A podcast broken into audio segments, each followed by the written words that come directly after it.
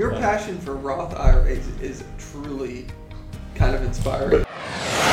Welcome to the Mach one Market Moment, where we provide financial information on topics such as investing, insurance, financial planning, and everything related to your money. A quick reminder that the hosts of the show are employees of Mach one Financial Group. This podcast is for informational purposes only, and nothing said in the show should be taken as investment advice.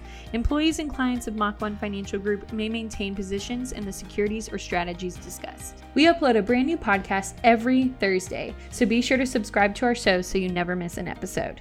Also, follow us on all of our social media platforms.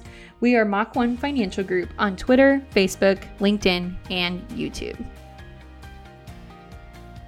Matt and Matt, we're here for episode number sixty-five, and today we're talking everything about Roth I R A conversions.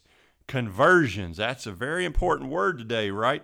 Matt Walters, and we also have Matt Hager here, our marketing director and our producer today. Well, I should give Erica kudos because she's doing some of the producing. Okay, so Matt, we're talking about Roth. We've got Roth contributions and we've got Roth conversions. Today's podcast is going to be about conversions, but explain to our listeners the difference between a contribution and a conversion. Yeah, so this is we've talked about Roth conversions and contributions several times, I feel like, over the last year, but it's been a hot topic. I mean, with potential tax legislation changes and, you know, new administration taking over, it's been on kind of everybody's mind. So the difference between contribution and conversions: contributions are direct contributions from your earned income in the in a specific calendar year. So, like, you know, if you made one hundred thousand dollars this year and you want to put up to the limit, either six or seven thousand, depending on your age, into a Roth I R A, you know, as long as you have earned income and you don't make too much money, then you can put a contribution directly into that account. A conversion is when you have you already have funds in an I R A or four oh one k or tax deferred account that you want to go ahead and pay the taxes on and move those funds into an, a Roth I R A. That is a conversion. So there's, you know, different limits, different amounts, you know, income, all that um, to both scenarios. And the whole point of a Roth, Roth I R A is you pay the tax now, and you never, ever, ever, ever pay the tax again, including your heirs. Where there's an I R A, you tax defer until you pull it out, and you just don't know how much the tax is going to be because you don't know what the tax rate will be when you pull it out. So a lot of good reasons to be thinking about Roth I R As and Roth conversions uh, right now. All right, so that's what a Roth conversion is. So, Matt, you kind of hit on it about what types of accounts you can actually convert to a Roth I R A. So what are some typical accounts that we would see here in our office? Well, I mean, the most common would just be a traditional I R A. If somebody has a traditional I R A um, that they've that they have funds in, that would be, you know, what you could convert from. There are, you know, there are other types of accounts. You can have different types of I R As, but an I R A in general, regardless of the specific type of I R A it is, Um, as long as it's tax deferred, you know, then those are funds. That's those are funds that you could pull from, convert over into the Roth. And it doesn't matter how much it is. The government is happy for you to pay all the tax right now. So it doesn't matter if your I R A is large or small. There's no six thousand dollars or seven thousand dollars limit. The limit is, do you have the cash to pay the tax? Right. We'll, we'll cover that in just a second here. Okay. So who's eligible? Can I do a Roth conversion? Can you do a Roth conversion? Can Matt Hager do a Roth conversion? Yeah, there there really are no eligibility requirements for Roth conversions. So earned income, not an issue? No. Doesn't matter if you have earned income or not. You can be retired and do it. You can be working and do it. It actually could be better if you don't have any earned income. Ah, why is that, Matt? Well, because the conversion, you know, we can convert more, most likely in a lower bracket, if we're not adding that on top of our other income, earned income, or whatever it may be. So that's a good point. So any monies, any money you have in an I R A, four oh one k, tax-deferred account that you convert to a Roth on your income tax at the end of the year, it looks strangely like income. Yeah, well, it'll look exactly like it from a tax standpoint. Even though you didn't bring it home, you convert it to a Roth I R A, on your taxes, it'll look like you just got that amount of money as income. So you're going to pay taxes on it. So like Matt said, you want to make sure you don't do too much because you could bump you in a higher tax bracket, which you may not be later on. So you got to have some, you got to do some analysis on this to be what the sweet spot is to how much to convert. Absolutely. Yeah, I definitely want to crunch numbers. One of the best times for people can be, every, every situation is different, but is are those first few years of retirement. So if you retire and all of your earned income goes away, and let's say we have some non-qualified funds or resources that we plan on living on those first few years of retirement. From an income standpoint, you may be in like a zero percent tax bracket very well. If you're pulling from non-qualified funds or cash that you have at the bank or wherever it may be, those first few years of retirement, well, that could be an excellent time to do some bigger Roth conversions and try to get that money moved over before then maybe Social Security kicks in or you're starting to take money from your I R As or four oh one k. Or, so there's you definitely some strategy about when you do it, how much you do it, and all those types of things. That'd be a great strategy too, because you got that huge standard deduction too that would offset some of the taxes. Right. Uh, and we're working with clients right now. We're thinking about using some donor-advised funds to help offset some taxes. So there's a lot of things you can do to help minimize your tax liability. And speaking of taxes, Matt, where would be the best place to pull money to pay taxes on a Roth conversion? I mean, the best place is to pay for it out of pocket. So to pay the taxes out of pocket. So cash you have at the bank, you know, non-qualified investment funds, something that's not in an I R A or Roth. Because when you're converting, if you're over fifty-nine and a half, you can with, withhold the taxes from the conversion.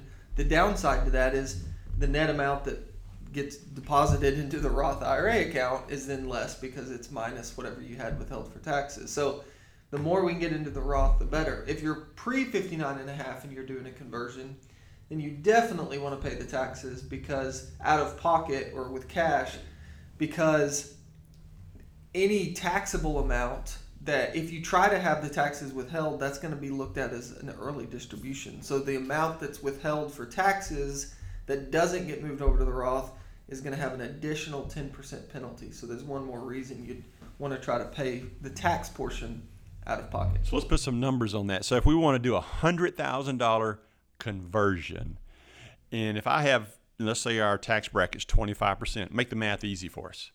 So that'd be twenty-five thousand dollars in taxes. So I can either put one hundred thousand dollars from my I R A into the Roth and reach over here in some other account and pay the twenty-five thousand dollars in tax. Or I can take my one hundred thousand dollars I R A, turn it into a seventy-five thousand dollars Roth, and pay twenty-five thousand dollars in taxes. Right. Now, that's if I'm over fifty-nine and a half. If I'm under fifty-nine and a half and I put seventy-five in and take twenty-five to pay the tax, I owe another ten percent penalty on that twenty-five thousand dollars. Right. So your point's right. If you you the best place to do is if you have after-tax funds to pay the tax. Not everybody can do that, but you just need to know all the parameters that go along with that. Matt, we talked earlier before we started recording about some things you ought to think about too. Let's say you are sixty-four, sixty-five in that area where you're you're already planning to take Medicare. What does Roth conversions do to your Medicare payments? Well, they can if you they can increase your Medicare payments. So they can really kind of jack up your Medicare payments. And you were mentioning with Irma, it goes back, it has like a two-year look back. So even if you did Roth conversions at sixty-three and it bumped up your in, your tax bracket and increased your taxes and all those things, well, that can have a uh, an effect two years from now when you go to qualify for Medicare and apply for that. So the moral of that story is before you go out and rush out and do a Roth conversions, and we think they're wonderful, by the way, but you need to make sure you have a plan. How much, when, At when do you want to pay the tax? Know all those things before you rush out and do it. And we can do that here at Mach one, right, Matt? Yeah, absolutely. We can help you crunch the numbers and do all that analysis for you. One thing to keep in mind, and I think this is a common misconception, is, you know, why would I want to take my one hundred thousand dollars account and make it a seventy-five thousand dollars account in the example that you just gave? So why would I want to, t- if I had the taxes withheld, move that over? Because I had one hundred thousand dollars, now I've only got seventy-five thousand dollars, so I have less money. Right. You have to always look at everything from an after at a, on an after-tax basis. So what is the net amount to you after taxes? And in both scenarios, whether you have one hundred thousand dollars in a traditional I R A or a seventy-five thousand dollars in a Roth, assuming you're in a twenty-five percent bracket, they're identical, right? So it, it there's a lot of education that's been out there for a long time about where you should put money and how you should let it grow and whether it should be tax deferred or not. But what you ultimately have to keep in mind in the Roth versus traditional, or Roth four oh one k versus traditional four oh one k, is it's a tax question. Are you going to be in a higher tax bracket or lower tax bracket when you're putting the money in versus when you're taking it out? And that's all it boils down to. That's a great question. If our listeners are sitting out there right now, if you say, in the future, are my taxes going to be the same? Are they going to be lower? Are they going to be higher?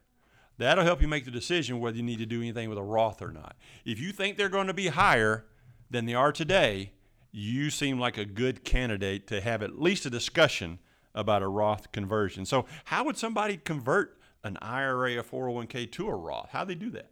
Well, the easiest way, like clients, you know, with us, we custody at T D Ameritrade. So let's say they've someone has a, an I R A at T D and a Roth I R A at T D. Then, you know, it's just submitting some paperwork to T D Ameritrade and and asking them to transfer the funds over. And on that form, you know, you're you're making the determination of whether you want taxes withheld or how much or whatever the situation may be. So assuming the accounts all, are already open, it, it can and kind of should be a pretty straightforward process. Now, if you need to go out and open accounts, you're obviously going to have to walk through that, but um, it's it's not difficult. The difficult part is figuring out should you and when and how much.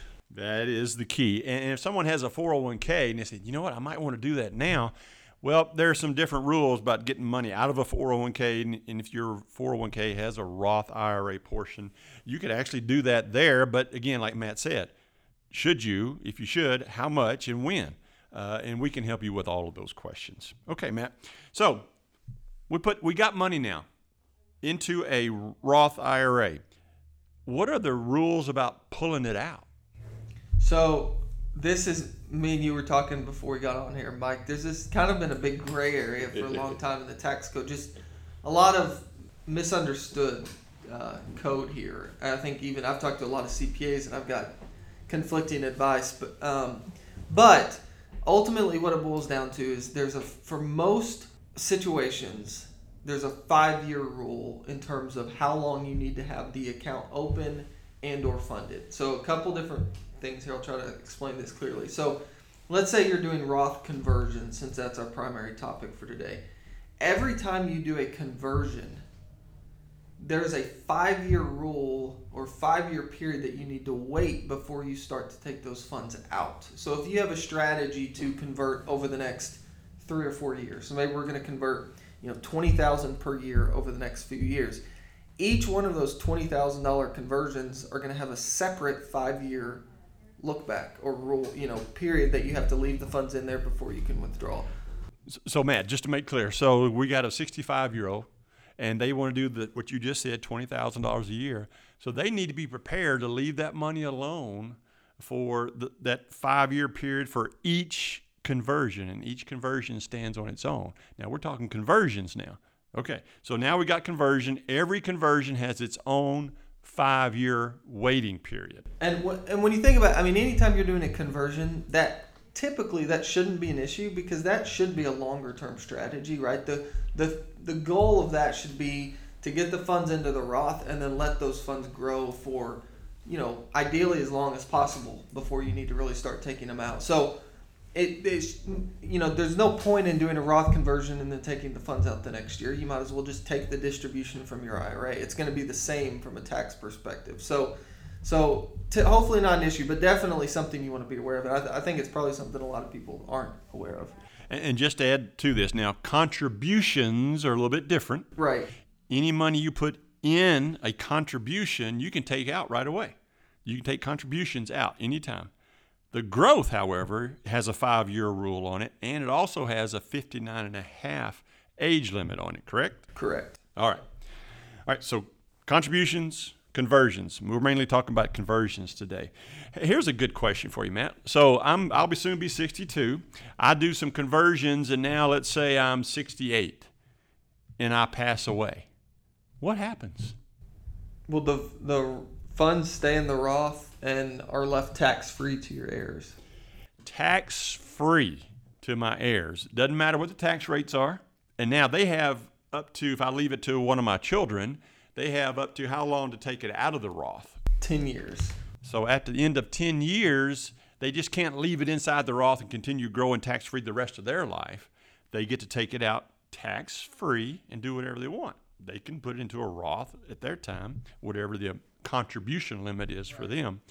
But it can grow tax-free as long as I have it, and at least ten more years for them, tax-free. That's awesome. Okay. All right. So, okay, Matt, so let's say we have a client and we've done a Roth conversion and then the taxes go down. I know that doesn't sound like it's feasible, but let's say it did. And they paid tax this year at twenty-five percent, and next year they're in the twelve percent bracket. Can they undo the Roth conversion? No. No. Un- under the CARES Act last year, I believe that's correct, that changed. Once you do a Roth conversion, you're locked in.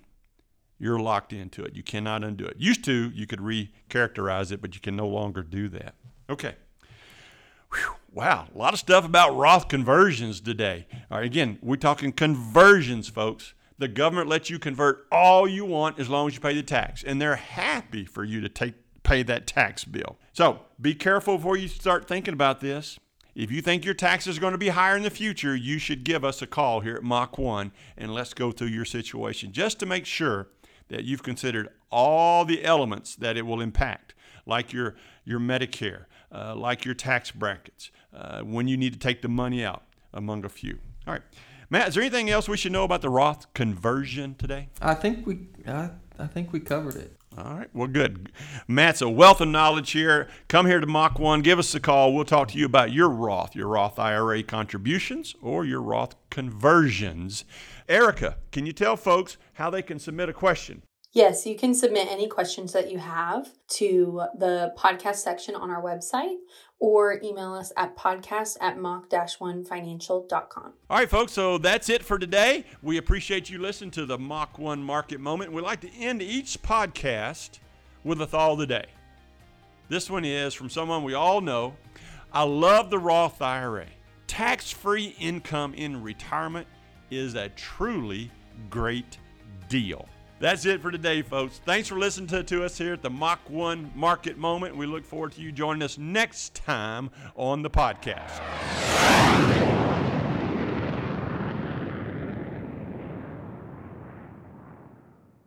Mach one Financial Group, Incorporated. Mach one is an S E C-registered investment advisor located in Bentonville, Arkansas. Mach one may only transact business in those states in which it maintains a notice filing or qualifies for an exemption or exclusion from registration requirements. S E C registration does not constitute an endorsement of the firm by the Commission, nor does it indicate that the advisor has attained a particular skill level or ability. Past performance is not a guarantee of future results. All investment strategies have the potential for profit or loss. The information presented is the sole opinion of the speaker and is not meant to be investment advice. Mach one does not provide tax or legal advice. You should speak with your tax or legal advisor regarding your specific situation. For full disclosures, please visit w w w dot mach one financial dot com slash disclosures.